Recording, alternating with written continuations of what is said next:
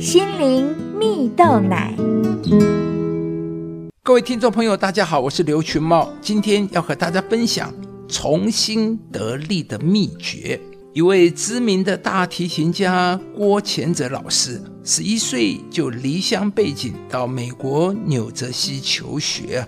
刚到美国的时候，因着种族歧视和语言的障碍，让他挫折连连呢。直到他在教会中找到温暖，稳定了大约十年的教会生活。因着郭乾哲四岁便开始拉琴的扎实基础，加上天赋和努力，让他从知名的纽约茱莉亚音乐学院毕业，并且获得耶鲁大学奖学金。顺利取得耶鲁大学音乐研究所学历，他在音乐比赛中更是屡获佳绩啊！不但有唱片公司主动邀约出片，还为电视台配乐等等，受欢迎的程度可以说是要什么就有什么，春风满面。而因着在教学和事业上的成功，郭前者三十多岁。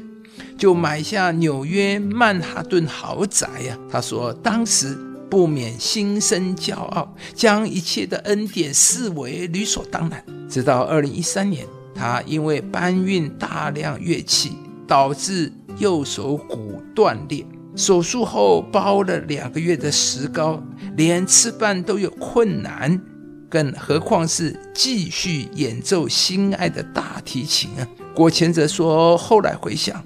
原来是上帝要我停下来，生命的低潮让他再次回到上帝面前谦卑下来。虽然上帝不是有求必应，马上给他答案，但他知道上帝会陪伴他度过这段低谷。而郭前者的手经过复健后，没有想到拉紧的速度竟然比以前更快。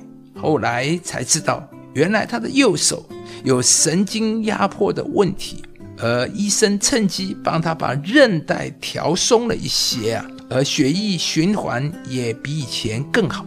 郭前者说，他这才明白，原来他视为苦难的受伤，竟然是化妆过的祝福。亲爱的朋友，看见了吗？苦难可以是击败你，让你一蹶不振的艰难挑战，也可以是化妆后的祝福。透过这些让你不舒服，甚至你无法理解的苦难经历，让你更多信靠等候上帝。圣经上有一句话说：“但那等候耶和华的，必重新得力。”意思是，纵然生活会有艰难灵道，甚至有我们什么都不能做的时候。我们可以选择来到上帝的面前等候他，让上帝引导我们，使我们得着新的力量、新的恩典、新的方向与目标。当我们从忙乱的生活中安静下来，上帝也必在我们所处的环境中帮助我们，使你拥有从上帝而来的眼光与思想，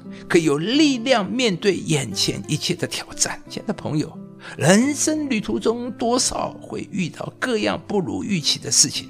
然而，上帝是乐意帮助我们的神。今天呢，无论你正面临多少困难与烦心的事，使你脚步停摆，只能在原地等待，要相信上帝一直都在，他必陪伴你走过这一段人生的低谷，他将亲自帮助你恢复你心中的盼望。使你在人生的道路上能够怀抱盼望，继续勇敢向前。在那等候耶和华的必重新得力，他们必如鹰展翅上腾，他们奔跑却不困倦，行走却不疲乏。